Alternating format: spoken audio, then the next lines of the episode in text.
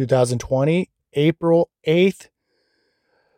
This is a pretty sick photo. What can I say? I mean, this drop knee rider, I'm pissed off because I don't know his name. I've seen him before, and I apologize for uh, not having his name ready. But if you know who this is, please give me a shout out and we will rename the photo and make sure we give him proper props.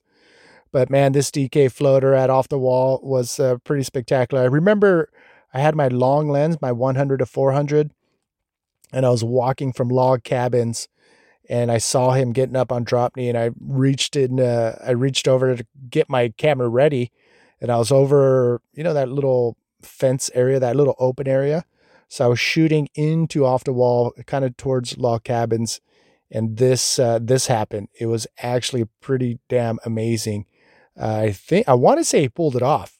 I mean, he didn't he didn't let go. He totally held on. So if you know who this is, please let me know. But this is a sick DK floater at off the wall.